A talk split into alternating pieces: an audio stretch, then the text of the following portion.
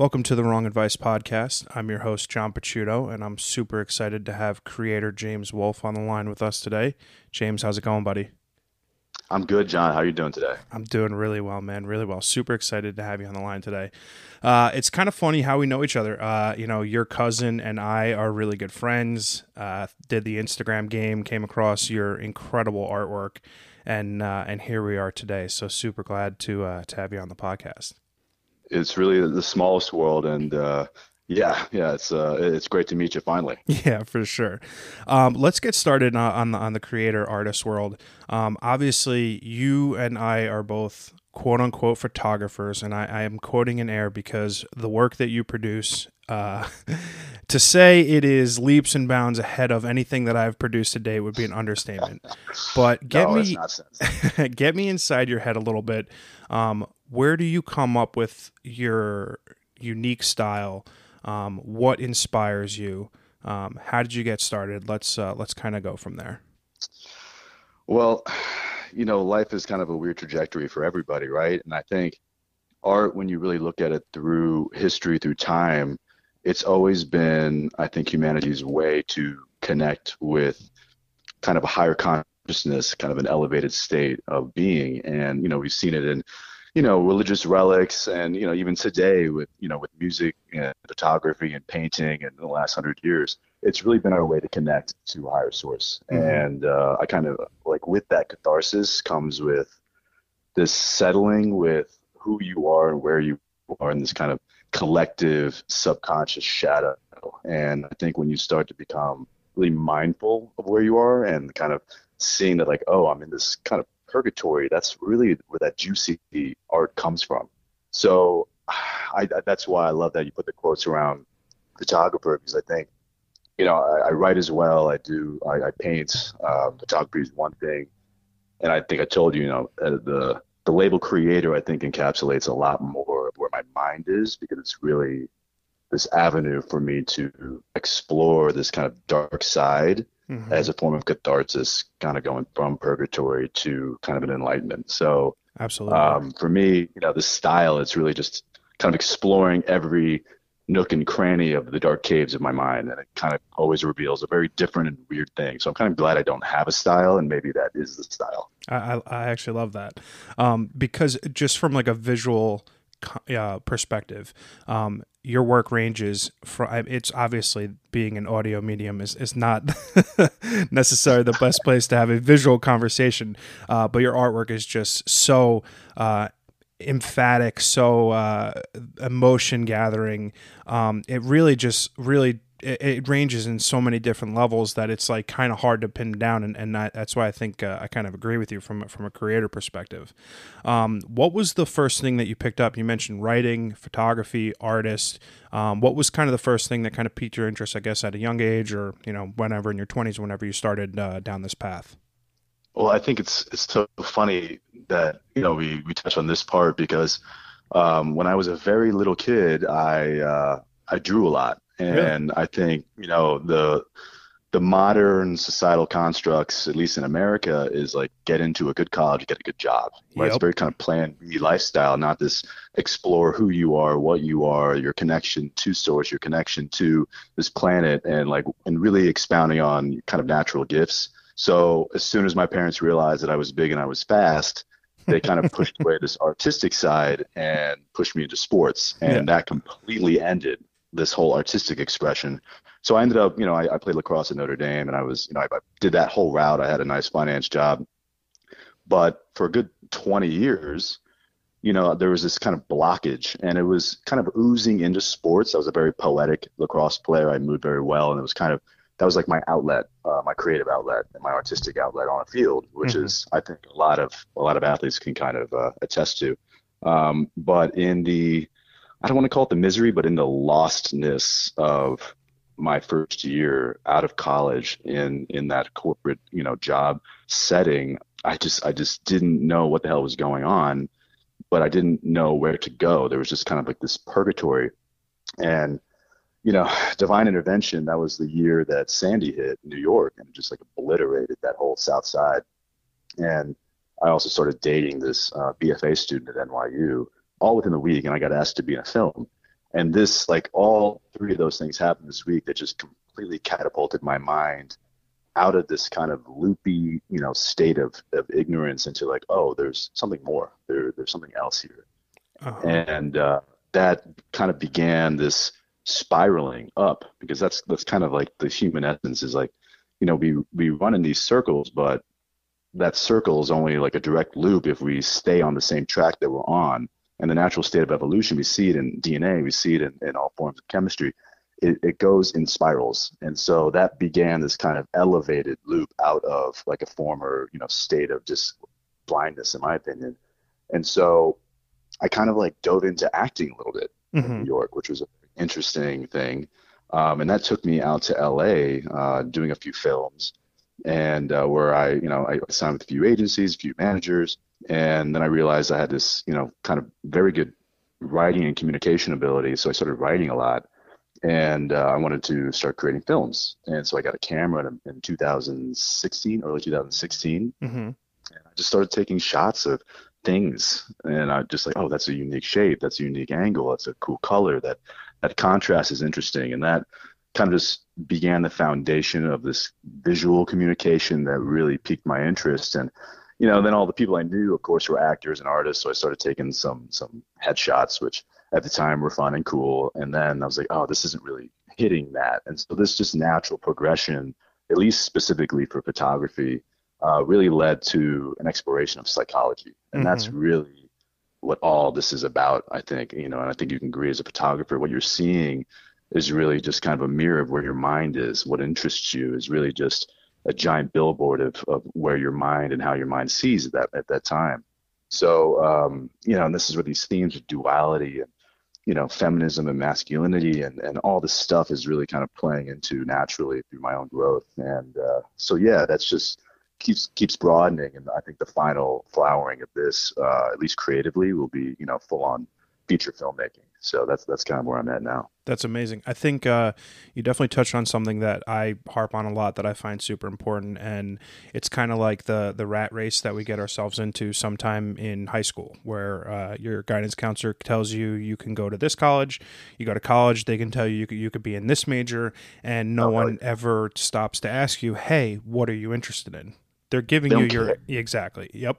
I think that's super important um, because similarly, very much so in the last four or five years is when I've started uh, really flexing my creative muscles that I didn't necessarily know were there because they were never uh, touched or, or, looked at uh, growing they up. and no one encouraged you to look into it. Exactly. Absolutely. Right. I think that's right. super super important, and I, I, think it's something that I try to harp on because I think one life lesson that you learn as you get older and you enter your 30s is it's never too late to do something that you uh, are passionate about, or uh, something that you want to explore within yourself. And uh, I think you know having another person who's you know 30, 31 years old. Um, talking about how they left the beaten path, so to speak, to go forged on their own uh, is super, super important. Um, Absolutely from a photography perspective, um, talk to me about your process a little bit because obviously uh, some of the most recent images you have are uh, very honey oriented. But explain to me how you get uh, whether it's a person or a, a place, um, a tree, whatever it is that you're you're you know focusing on for that particular shoot. Um, how do you get it in front of you, and how do you translate that image or that thought process in your mind onto you know Instagram or, or a photograph or, or a print or something? What what's that like uh, process look like? Right, right. Um, I think the first thing I'm going to say about this is that you know when we're little, kind of piggybacking off your last last thing, when we're little, you know, we all are are quote unquote geniuses. Like genius is the state of imagination and creativity, and you know we all have that. And, and structured schooling and, and education just systematically eradicate that throughout time up until college. Mm-hmm. So I'm just like reaccessing that kind of natural state of, of quote unquote genius through creativity. And I think that's almost the the paradox of of an artist is that we think that genius is something that we plan even throughout like each shoot, right? And mm-hmm. I'm and I'm really settling in with this idea that these ideas just kind of spontaneously download. Like I don't really plan any of this stuff. Like I don't plan my shoots really. I don't really plan the editing process. Like every every visual is kind of its own little art piece that I have no idea what's going to happen even before I shoot it, let alone when I'm looking at all the raw images afterwards. Mm-hmm. You know, even within that set of those honey shots, like every photo is just totally different looking, even though well, if you were on set, it just all looks like it would be part of the same set. Right. So I think that's what's quite interesting. I think I try to facilitate the openness to that within the shoot. Uh, you know, I have a lot of people ask me the very question you just asked. You know, what's your process like? What's like? How do you set everything up? Because people, you know, whether they want to emulate it or not, or they want to like find out their own process, everyone's looking for that tip or trick, right? And like mm-hmm. the Tarantino response is like, you know, I didn't go to school, I didn't do anything, and that's like why I'm so good. And yep. there's a lot of that, you know, you have to kind of find that unique portal into like your own higher consciousness of how you see art. And so the things that I can control, you know, if there's like a general theme that I find will be interesting, I tend to go for like what I think will be the darker stuff because I can pull so much out of that in different directions with editing and and uh, even themes within the shoot. So the honey you know, I, a lot of people have done honey shoots, right? It's like very beautiful. It's very kind of like angelic, very feminine looking. Mm-hmm. And I was mm-hmm. like, okay, how can I look at this and just go like one, right? There's, there's one way to do this. There's a second way to do this. And those two ways are pretty much how everyone looks at everything to do. Yep. So I really like to look at like, what's that third door? What's that fourth door? You know, how can I look at this and deliberately, you know, twist this inside out to uncover this gem and this little like gold nugget that no one would expect and no one would even i wouldn't expect. And like in seeing it, it's almost a surprise to me. And so in that moment it's like i don't even it's not even me. It's like coming through me and i see this as like cool. This wasn't even my thought. Like i did not even plan this and this is looking like the most guttural disturbing thing that i personally have seen in a minute. And it's coming out of my lens and out of my hands on this on this uh, photoshop program. Mm-hmm. so I, I, wish there was like an algorithm. I wish there was an equation that made sense. But it, it's really, I would say, like train your mind to think so like so oppositely of how like the collective thinks. Yep. And so uh, yeah, and whether it's you know a voluptuous gal or a very fit skinny gal or this a man like a very masculine man that knows how to move with feminine grace or you know, or a beautiful female that like really has this very masculine energy. I like these senses of duality. That's mm-hmm. that's the big theme in all everything that I write, everything that I produce with my camera, anything you know, anything I do artistically or creatively. I love this sense of kind of the snake eating its tail in, in that sense of duality. How are how are you playing with this thing that everyone sees, but underneath that underneath that layer, it's really quite the opposite of what you'd expect. I love that answer. I, I would say it's one of the reasons why I was initially drawn to your work because um, I, I, think it's so easy in a uh, social media driven world to try to go along with the trends. And, you know, obviously people post naked photos of women all the time and they're going to gather a big audience and, or, you know, you know, scantily clad men, etc. Doesn't necessarily have to be women, but I think that there is a a, a tone of art in your work that pushes beyond the subject that I think uh, really differentiates yourself from anybody else that I that I follow out there. And uh, the reason why I say that is because I, I think at times a lot of the own work that I produce is more standard, more black and white, more very um, cookie cutter. And uh, you, you, know, you mentioned not necessarily having an idea of what you're going to do when you're going to do it, and I'm I'm very much similar in that regard. Um, but I think every time you consume someone else's work, like a little bit of it gets Im- imprinted on you as an artist. Absolutely. Um, Absolutely. So, in that vein, what you know, photographers or artists have influenced you or your personal style? Because I, I do look at your work as as one of one, incredibly unique. Thank you. I appreciate that. I do. Um, you know, you you the process where either where you've started or you currently are, or maybe you're kind of transcending from. You know, I was very much there for the the very you know the bulk of my my time behind the camera, right? I was you know dealing with headshots and I got into fashion a little bit. It was very um, other oriented. Mm-hmm. It was very much like, oh, I'm capturing this person, and you know, especially out in LA when uh, where I was when I first got the camera, you know, you're just you're trying to shoot the model. You're trying to shoot the influencer. You're trying to like capture someone else, and then all the the artists, the photographers, the painters end up just trying to tailor their work to fit what the influencer, the model may want. So mm-hmm. it becomes all about the subject and not about the artist. And when you look at art throughout time and history, it's really been about the artist. And so my stuff went from pretty black and white to, uh, you know, if you look at my stuff, there's really not a lot of faces in it mm-hmm. in a lot of the recent photos, except for the one that I posted today, of course. but uh, but a lot of the stuff isn't about the other person, right? Like it's all a mirror of where we currently are. And I, so I think it went from my appreciation to, um, you know, people like like Bruce Weber, like uh, like Lindbergh, like uh, Russell James, you know, these people that are just so great at capturing the human emotion in some other human mm-hmm. to more of an artistic kind of painterly style like Dali, where you're capturing someone's like you're capturing the essence of the artist kind of like as a on a billboard of someone else's body or emotion. Yeah. So it's more of that marriage between like where my mind is on someone else's body. So like the subject has is less to do with the actual person and you know, sometimes I wonder like, do people even want to shoot with me? It's becoming less and less about them, mm-hmm. which is an interesting kind of you know fork in the road in modern photography because you know everyone wants their fa- everyone wants to be famous, everyone wants to be the influencer, they just want content, content, content. A lot of my stuff isn't about them at all. So, but they love the art. So there's like kind of this polarity between where I am and you know where I want to go, where I've been. So I'm, I'm in this interest. It's just this ongoing kind of you know traversing across this this long valley. Sure, it's the struggle of wanting like so for me obviously.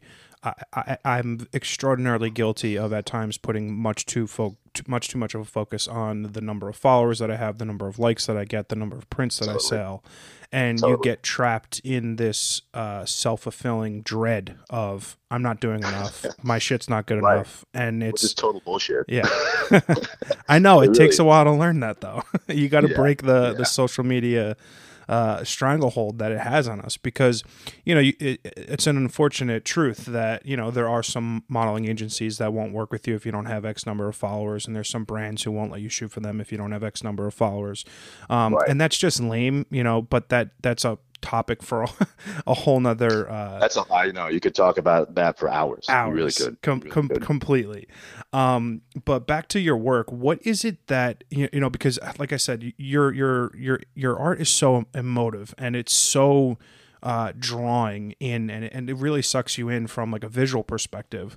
But do you go from shoot to shoot or image to image trying to elicit some sort of emotion or some sort of story? Are you trying to tell something different each time? You, you mentioned like kind of like a dark place. Is there something that you're cohesively or subconsciously trying to, t- to talk about? You know i think that's been one of the blessings in my life is not only the recognition but the absolute comfort within those dark waters of my soul. And I think that's what a lot of society and general humanity really tries to like run away from.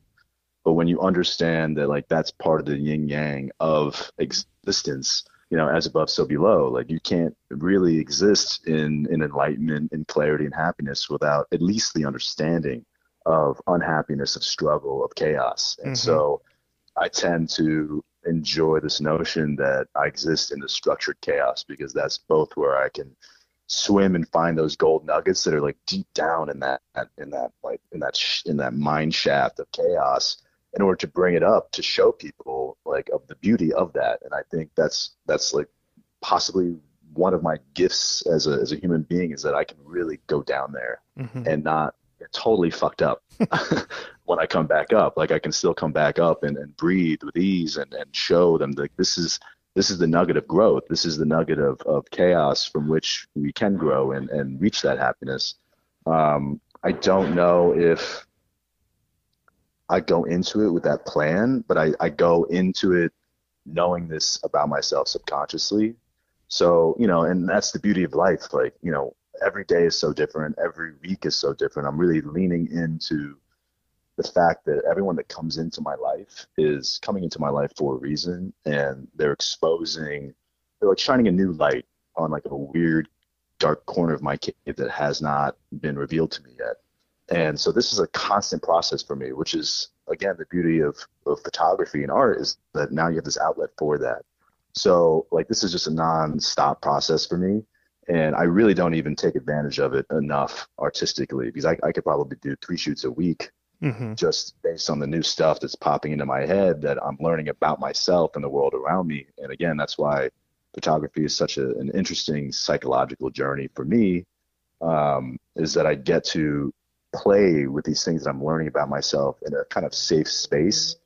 And that's where this is kind of like a process of learning. Like this is how I'm integrating this stuff into myself, which is only kind of expanding my own soul and consciousness.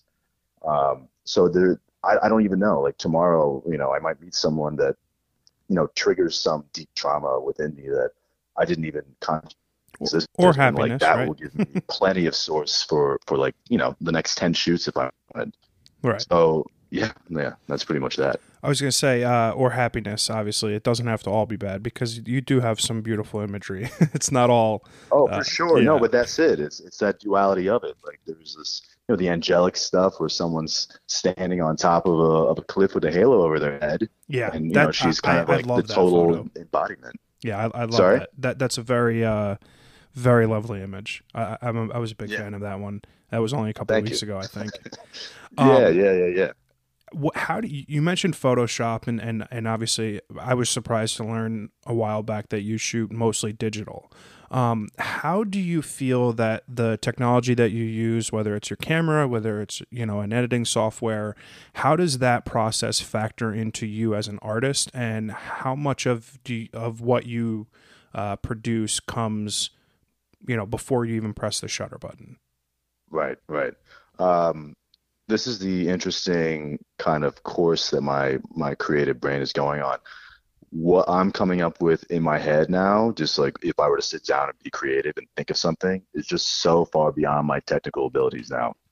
And that's, that's cool. Uh, I like that. And I'm being I it's cool to think about for a second, but it gets annoying. And then, I, and then, I'm, then I'm like a lazy asshole because there's so much I don't know yeah. that I know I don't know about especially about the digital world and i'm like getting so fascinated by this real you know maybe it's a reemergence but this total emergence of surrealism art right now digitally it's mm-hmm. so cool up. nfts and such yeah yeah but like even like the surreal art stuff like the weird stuff where you know someone's face is removed and like some weird animals coming out of it like a lot of this kind of DALL-E inspired you know digital photography that's that's happening right now. And that's i'm like very drawn to that. But i don't know what the hell i'm doing. Like this composite style photography after the fact is not a skill that i'm great at. I've been like playing a little bit with it you know with maybe sky implants and like that kind of layering. But mm-hmm. that's that's the stuff like that really speaks more to a lot of the guttural um, creative imagery i have in my head that i just i don't even know how to like do that on digital. And uh so there's there's a lot of stuff that you kind of explore as you're going. Like you know, there's there's a couple cool things you have on Photoshop, you know, like twisting and stuff like that. But mm-hmm. I have to be honest with you, my my technical skill within Photoshop is pretty limited, and uh, mine as well. yeah, and like I, I I can I'm like a master of color, but a lot of like a lot of the compositing stuff I would love to get so much better with, and sure. uh, yeah, yeah, yeah, yeah. Um, one of my favorite photos of yours. Uh, I, I don't know if it, I'm, I'm assuming it wasn't film. It was like a very vintage inspired film. It was like a woman maybe wearing a blonde wig or uh, maybe she's just a blonde it's kind of just like a very very close up image of her face um, if you mm. if you know the one i'm talking about yeah, i do know what you're talking about um, that's a great I, shot I, yeah yeah um, as a documentary photographer i would consider myself a street photographer and i'm mostly a portrait um, based. I find that image to be just really, really beautiful. Um, how do you think you got to where you are today, um, and and your ever evolving style, and where do you see it in the next few years? You know, you mentioned you want to do feature films. Um, what does the progression going from James Wolfe on April seventh to, you know, James Wolfe in twenty twenty five? Well, to give you a little little background on that shot, that was Halloween 2016. Oh wow! End of 2016. It was my friend Jess's Halloween party in downtown LA.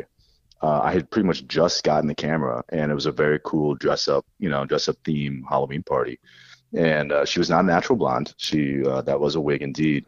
And this was when I didn't know anything about. I didn't know what ISO was. Like I really didn't know anything about anything. So I had the uh, I had ISO at such a high uh, number to combat the darkness that mm-hmm. it just already had this kind of grainy feel to it. I've never actually never shot film before in my life. Oh, really? So like like none of the photo and but I was gifted this beautiful M4, this black vintage M4 oh, by good amazing. friend.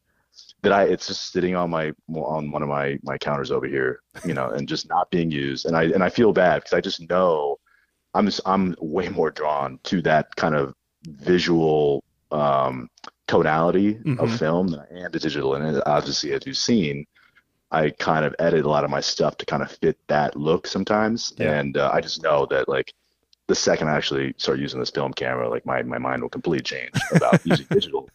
So yeah. when that day comes, it'll be fun. Uh, so anyway, yeah. to answer your question a little bit more, um, the next, I'm, I'm so inspired by like the guttural stories of like, and I love witnessing people notice their own like hellish state, like their sense of purgatory and kind of elevating into this place of catharsis, which I've kind of already brought up a few times. So I, am a total storyteller and I have a lot of really interesting stories in my mind. I've already, you know, written a couple scripts and there's one um, in pre pre production right now that I'm really getting off the ground with my partner. And uh, like that's that's where it's going. Like uh, uh, you kind of can, can see the progression you know in photography to film. Like i want every scene to be its own beautiful film in itself with every shot being mm-hmm. its own beautiful visual. So it really and its own story. Exactly exactly. And so uh, that's that's where that's going next for me. But i think there's like you know there's this hobby element of photography that will never go away. Mm-hmm. Yeah, I like that. Um, I, I do shoot mostly film. Um, I, I, I, I have a Leica M6. I have a Hasselblad 500 CM. Um, yeah. If I could economically shoot film all the time, I would. It's obviously super expensive, and uh, you know sometimes when you're working with an influencer or a brand, they want the digital anyway. Um, totally. But I, I, think if you load up a roll of Portra in your M4, you'll uh, you'll catch the bug pretty oh, pretty quickly. I would, I would, have a hell of a time, John. I would have. A, I know, and I know I would. That's the thing, and I'm and the way I shoot anyway, I, I don't just take a million photos. Like I, yeah. I, I shoot like I have a film camera. Like intentional I shot. Mm-hmm. Yeah. yeah. yeah, yeah, So one day I'll, I'll, I'll not be an idiot and just start shooting that good, thing. Good, I like that. Yeah. um, as of today, what would you say you're most proud of? What's your greatest accomplishment? You know, from an art perspective, from a life perspective. Damn, damn. Um, I've done a lot of cool things in my life. I will I will say that without haste, and I will say that quickly, and that's all cool. I would say the thing I'm most proud of um, is, damn, I would say understanding the alignment that we like all have with each other. That's that's been I've really kind of nurtured and grown this almost X-ray vision that I have in really seeing the architecture of relationships around people. And this was kind of one of those like blurry skills where you're just like, oh, I don't really, you know, you can see how everyone fits into different things. And from a creative standpoint, I started to realize like, oh, this is going to be the foundation on which I build massive artistic communities and you know these self-sustaining uh, permaculture farms and you know these uh, this is something else that i'm sure we'll talk about this idea of elevate that i have which is really just going to be this network of of um, artist communities and re-education and like just complete change communities and societies around the world hopefully. But understanding you know being able to essentially smell someone's entire energy and seeing like their higher self like that is such a fulfilling gift that i'm currently nurturing that i feel really pumped about that is really starting to really take off a lot more in my later 20s and now very very early 30s I love, um, I love that. That's fantastic yeah and it's something that's not really like given to me by other people you know because i don't really you know there is that part of me that wants the validation but you know the part of me that removes that ego and just sees like cool like what is this thing that i can be really proud of? Like this will be the foundation on which like a lot of whatever success i have will be will be built upon I like that. You you also mentioned two important things: validation and ego, which brings me uh, to my next question. Um, as, you know, I, I, consider myself a photographer as, and as an artist. Um, I struggle a lot with confidence in my work. Um, I struggle with being able to upload an image or a photo or something that I've done and not be worried about the perception of it, um, whether it's well received or not. Um, what would you say gives you confidence in your work, in your writing? Um, what what makes James Wolfe James Wolfe? Oof just the unadulterated sense of self. You know, like it is our duty on this planet during this life to be like wholly you. Like your individual style is something that nobody else can possibly tap into. Like that is that is the hidden ironic beauty of the individual that plays into the collective growth that the collective somehow doesn't really want you to know right? Like we, we live in a society of like factory working, right? Very post post Prussian industrialist style society, right? Everyone goes to school learning the same thing. We just we just talked about a little bit before. You're grooming, you know, we're grooming our kids to basically detach from their individuality.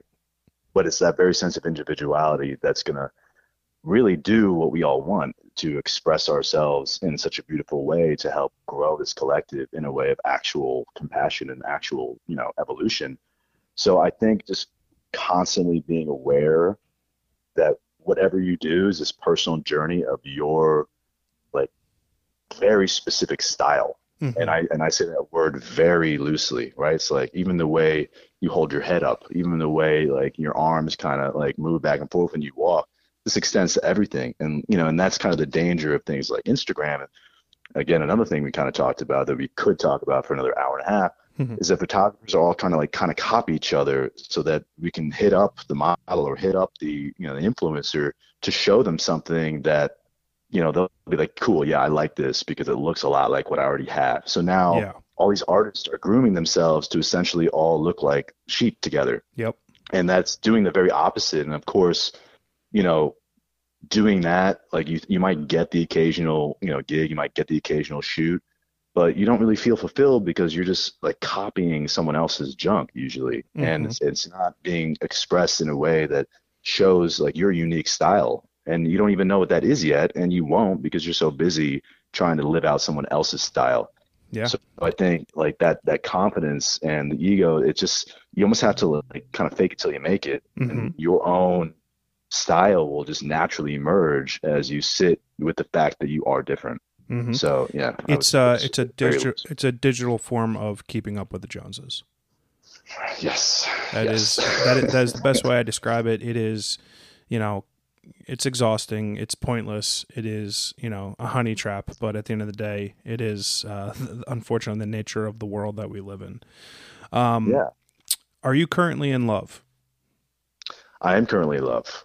I uh, I met my twin flame, and I will I will say this so confidently because when you hear about this stuff, you're always like, yeah, right, cool, yeah, that doesn't, yeah, that's not even a thing. Um, a couple months ago, and it has been the most remarkable and rewarding journey. And, it's, and I, I met her in the middle of December, and it's just like my life has changed tenfold since then. It's amazing. I love that. She's just the most incredible human being on earth. We've uh, we've talked a lot about spirituality and uh, you know, duality. Um, what are your thoughts on an afterlife? Why are we here, James? I don't believe in anything. I don't believe in the idea of afterlife. Mm-hmm. I think that life as we know it is actually death, and that it is the journey of remembering our souls. And that is why we're in this life is to come into contact with these people that bring about these sources of opposition or these triggering things that help us become mindful of our shadow states and help us, you know, become aware of these and kind of elevate above them. And in that process, right, our, our soul kind of keeps growing and, I, and it just keeps coming life and life again until, you know, we get closer and closer to this this entity of source, which ends up really just kind of pulling everything back into this one main source of consciousness. And I think uh, you know, I don't. Maybe some people will understand this. Maybe some people, you know, will just think this is total blasphemy. But I think there is no sense of afterlife, and that like this is death, and like that our soul's existence outside of 3D realm is when we're the most ourselves, and we come to this life to interact with the people to like re-remember who we are and what we are to rediscover our genius to re you know figure out who we are and our gifts that we can bring to everyone. And it just keeps happening again and again. I really like that that's cool. Uh, that's a very interesting take sort of as if we are currently living in purgatory right yeah and this like journey to catharsis is like the 3d life's purpose because we just, I mean, you know, how do you know, you know, have you ever met people? You, oh, I totally know you. Like I totally felt familiarity with you, right? Like mm-hmm. I think, you know, life is absolutely, you know, on these core fractals through existence and like that, you know, fractals and, you know, sacred geometry are a huge part of spirituality. When you really start to dive more into that whole world, you start to understand that, you know the people everyone in your life is someone that's been on your fractal highway through the course of history and you know some people you just like have you know immediate you know whether it's an enemy a friend a mother you know a, a lover whatever it is like these are people that are coming into your life in this life to help heal the wounds the, fractal life that you've been on have incurred over existence all in an attempt and purpose to regenerate and again bring us back to this this secure sense of source from which we've kind of extended from over the course of millennia, millennia, millennia. So uh, yeah, like even you and I talking right now, like we've had existence together in in a fractal of time prior to this 3D life we ran. Like Everyone that. we meet, I think that's that's a super super important thing that's given me a lot of solace and given me a lot of confidence through life.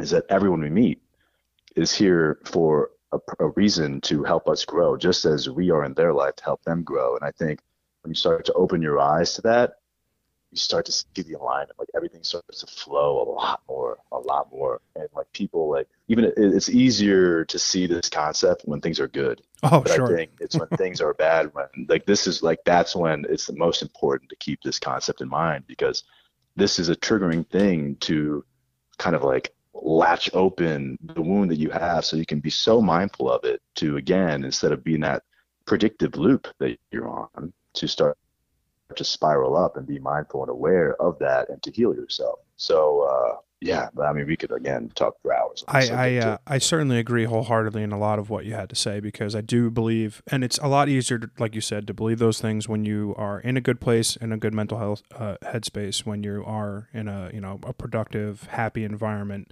Um, but totally. for sure, people come in and out of your life to teach you very specific lessons at very specific points in your life. I, I believe that. Um, you know, fully, absolutely. completely, absolutely. Um, yeah. I feel like for the most of your life, you had a very linear, uh, you know, progression. You went to a good high school, you went to a good college, you got a good job out of college. Um, if if I'm a 20 something year old person listening to this podcast right now, and I'm about to be an investment banker, or I'm about to be going into med school, and I really want to be a painter or a, a writer or whatever. Um, what piece of advice do you give them to kind of take two steps back and start self actualizing what it is that they're actually wanting to do with their life, and maybe just the smallest piece of advice for them uh, to kind of do that. Oh wow! I'll, I'll give you a kind of a, a two in one. My my piece of advice one A is that nothing I can say should change your life. nothing I wrote right. Like don't Fair. really listen to Fair. anything I say and make it you. Do as um, I don't do as I say. Do as I do. right, right. With with that in mind, I would say you know we all are just hardwired to know the truth of everything about us. And that's something I've, I've been really learning. I spent my 20s explicitly experiencing so many weird freaking things in life because of the linear trajectory I'd been on for the first 21 years of my life, where mm-hmm. I didn't even like know who I was. And that manifested in such, in so many weird things. And I, I didn't know who I was. I was living out the expectation that was set for me and it became so prominent that they became my own expectation and that's what you see a lot of people do like how many people are going to go work in finance like how, do, too, is too everybody what? like that, that that's such a clear sign that like of just brainwashing at an early age, in my opinion. Yeah. And I was a total, I don't want to say a victim of it, but I wasn't awake enough to realize at the time that that was not for me. But I was miserable with it. So there was that disconnect, but not enough to think that I had to change anything yet. Um, what I would say is, is, is really lean into your gut. Like this thing doesn't lie. Mhm. This thing knows. This thing has, you know, the, the, the blood memory that's in our bodies knows so much more than anything that we think we know in this life. And a lot of people don't listen to that enough. And they're, they're so flooded again by the expectations set by others or society or whatever it is. And they don't listen to themselves. They don't listen to their own style. They don't listen to their own like heartbeat at all. And I think you know, obviously there are circumstances in life that, you know, you may not be able to run away from, like financially. I, I get it. I've been there. I've been poor as hell. I've had a lot of money. I've then not had a lot of money again and then went back to having money. I, I get the I get the roller coaster that we Mhm. can all be on. But when you start to realize the things you're afraid of, like if you go after anything with fear, you might get what you desire, but it will be complete encased in fear, which will eventually erode what you did get. And I think that's a really tough thing for people to really get. It's like you have to go into things with the unabashed, like just trust that what you're doing is right. Ooh. And that's like the big, the big leap of faith that a lot of people just don't quite have the confidence to go into. And there's this kind of paradoxical irony to it. It's, it's in the knowing that it will work out and you have to get to that point of knowing even though it's like you don't know yet but you just almost have to trick your mind to know that whatever it is that you want to do is going to work out and like life just rewards people that that think this boldly because it's not really bold it's it's hardwired in our dna to to create individuality to give purpose to the collective. So Absolutely. people need to just trust that feeling. Like they're not feeling something about you know a finance job. Like yo it's not for you. Yeah. like it's just not for you. You know and that's not you're not failing anyone by doing that. You're not failing yourself. Like what you're doing is bringing mindfulness to your life that's going to expand in the most beautiful ways. And like my, my life has been incredible in the last decade. And so, so expansive so open so full of sight and vision because I've really leaned into this concept that A, I don't know shit, and B, I'm so receptive to wanting to know my path and wanting to lean into my gifts. And I've just had like the most amazing, you know, early, like whole all of 20s and even going into my 30s now um, that I didn't have before because I was kind of living out other people's expectation I think before that. Yeah, I think you just touched on something that's crucially important. Um, that a lot of people need to understand that you don't have to live anybody else's expected life for yourself other than you. No. And it we're so ingrained at such a young age to follow a certain path to get a certain job that we don't ask ourselves the important questions. Um, and I'm I'm guilty of that myself. I mean, six or seven years ago, I started writing online. I wrote for places like Elite Daily and and did some stuff with Cosmo magazine and like I did all these really cool things, but I never followed up on it. I caught a lot of flack from my friends, like, "Oh, dude, you played football in high school. Why are you writing about relationships and love and shit? Like you're, you know." And then you get the the imposter syndrome. And then it was the same thing when I picked up a camera. You know, uh, you're not a photographer. What are you doing taking pictures? Who do you think you are? But I think and and and uh, you know additionally with this podcast. But i think as you get older the more things you do and the more things you try you you find those special feelings that you get from doing something that you're not going to get from going to work 9 to 5 every day. And the same Oh, yeah. feeling i get when i take a beautiful picture with my camera is the feeling i get when i have these types of conversations on my podcast.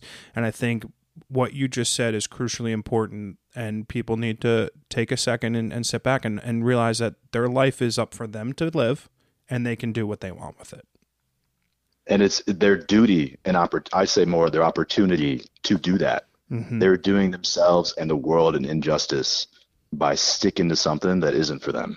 I, I, I completely agree um, you mentioned fear what's uh, what's your biggest fear. My biggest fear is kind of, you know, piggybacking on a little bit of what we've been talking about, the timidity to really take these leaps, the timidity in not believing what you secretly and and sincerely already know.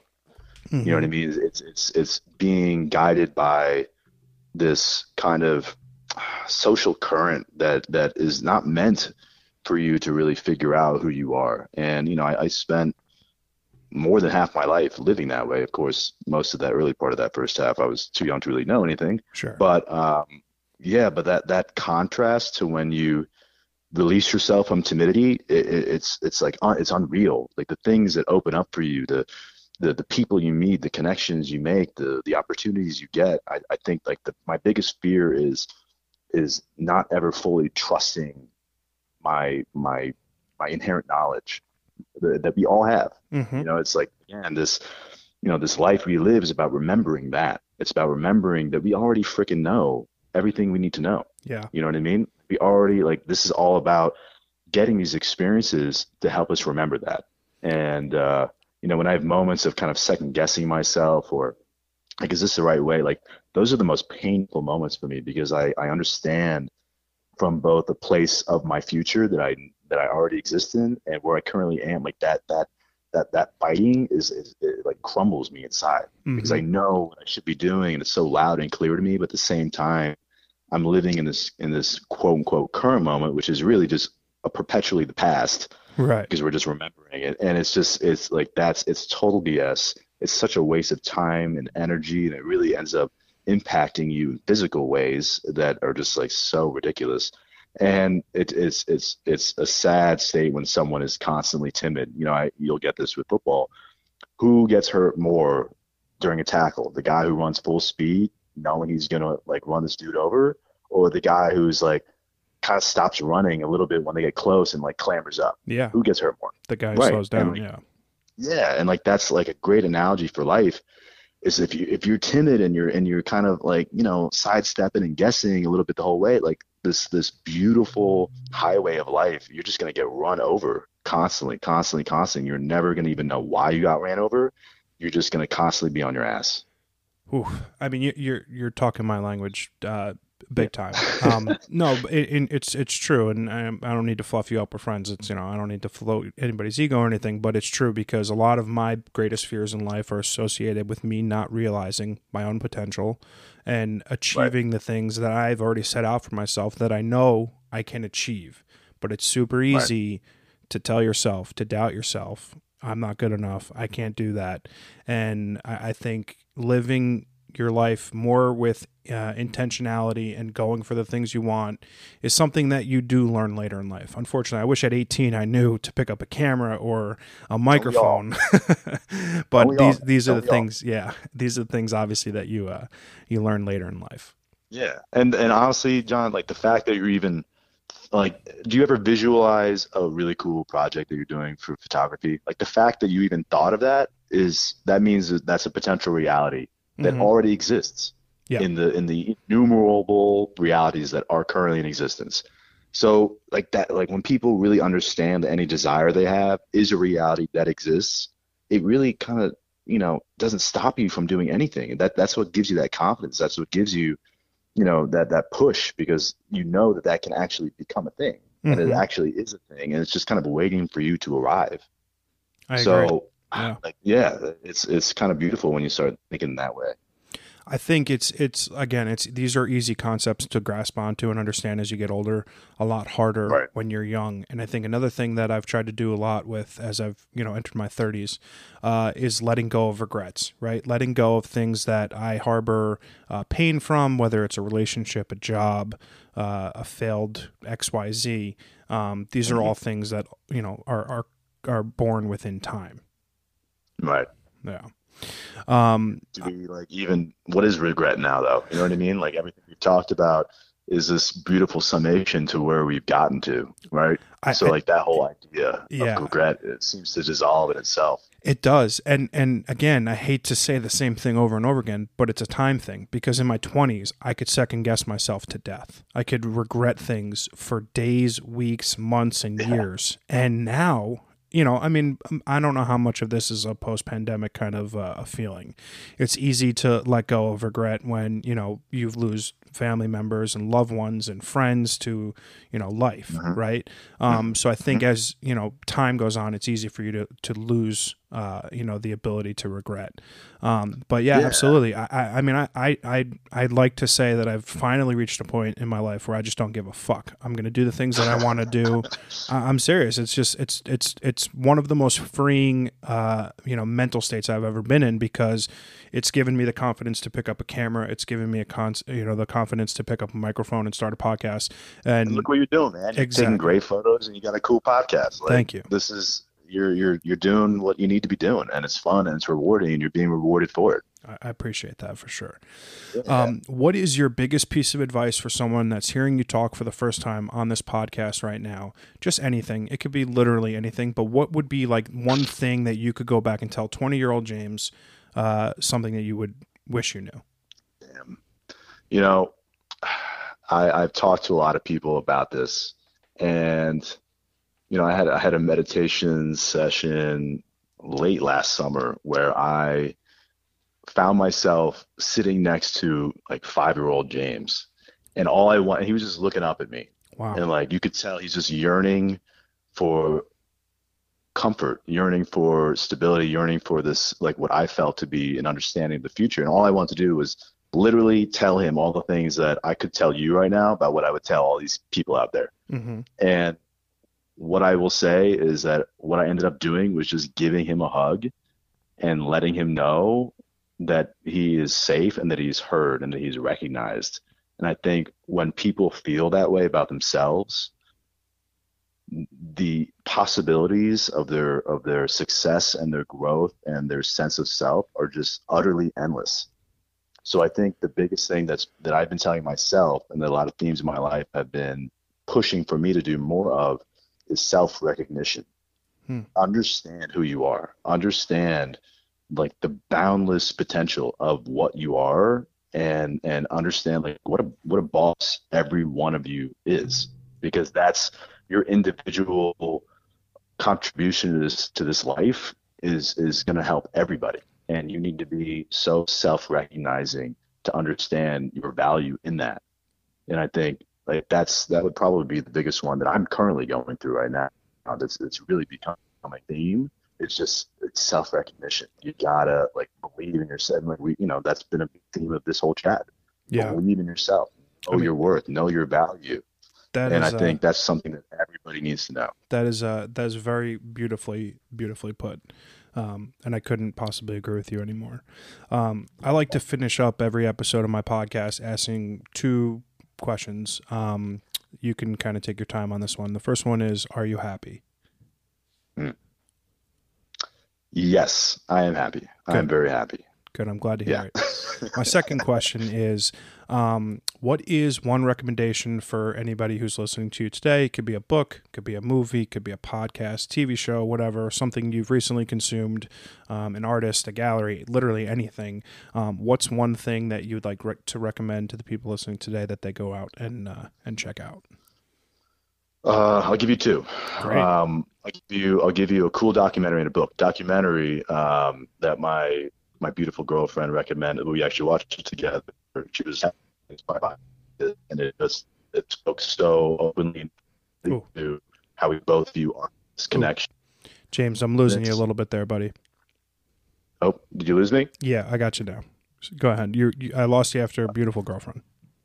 Oh, um, we it just the theme of this documentary about uh, Hilma af Klint, who was this amazing artist, uh, the Swedish artist, and she was essentially able to channel um, source messages through the process of artistic exploration.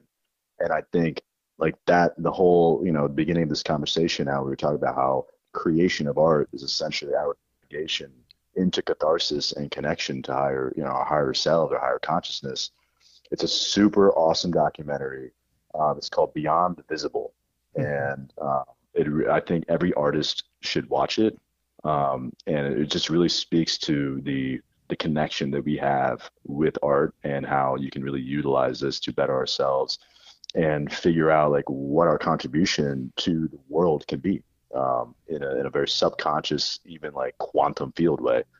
So that documentary absolutely should watch. And then a really cool book um, that I come back to every couple of years. I was introduced to a few years ago. Um, it's written by Richard Rudd. It's called Gene Keys, and um, kind of like DNA gene keys, Mm-hmm. but it's based on the ancient I Ching, and it, it's become my philosophical slash psychological Bible.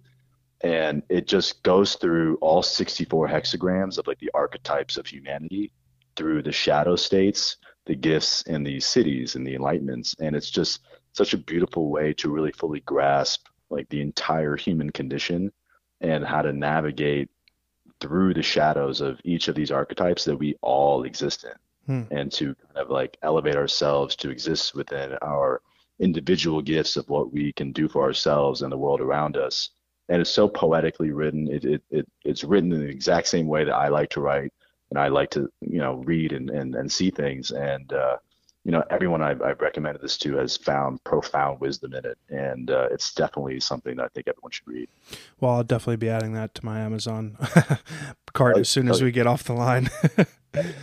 um, my recommendation will also be a book, um, uh, Just Kids by Patti Smith. I don't know if you've read it. Um, I stumbled across this book because I recently, or not so recently, watched the Mapplethorpe documentary on HBO. Um, and uh, I'm not sure if you had an opportunity to, to see that. i was just recommended to read this book too my friend Oh, so i guess i okay. have to Big, big time relationship with Mapplethorpe, right? Yeah, yeah, it's it's a beautiful book. Uh, Patti Smith, you know, I would say it takes a certain mood for me to want to consume her her music. I, I think it's it, it it's got days, right? Some days it, it really hits, and some days it's just like not my cup of tea. Um, the book is beautiful. Um, the documentary Mapplethorpe was also be, uh, beautiful, um, and. Uh, n- obviously in in the vein of art and how he looked at his own promise as a producer of art and photography um it's it's nice to see uh, how two individuals who were as poor as poor could be uh, in a city that uh, was not very kind to uh, young poor uh, different people uh, really overcame a lot of challenges in life to be you know two tremendously successful uh, human beings and uh, not even just financially just like just who they are as people and uh, Right. Pat, Patti Smith is a fucking amazing human being period um, and I think Yeah. you should read the book you should definitely watch the documentary and uh, that'll be my uh, my recommendation for today Done and done. Um, I love that. dude uh that was a tremendous hour uh i'm definitely looking forward to having you on the pod again i think we can probably go for a few hours any, Oh, hell yeah. anytime We can time. Whatever you want to do. I'm, Uh, I'm so down to talk about all this stuff. absolutely uh, i really appreciate it um i'll link in the description below uh, your instagram obviously we'll all be on the lookout for that feature film that's coming out in the next couple years after you're done writing it uh james uh, mr james wolfe thanks for being on the podcast today really appreciated having you John, you're the best. I appreciate you. Next time I come east, I'm actually going to be in New York in uh, in a couple of weeks, so maybe we can link up. absolutely sounds great All right, brother. Take care. Have a great day. take care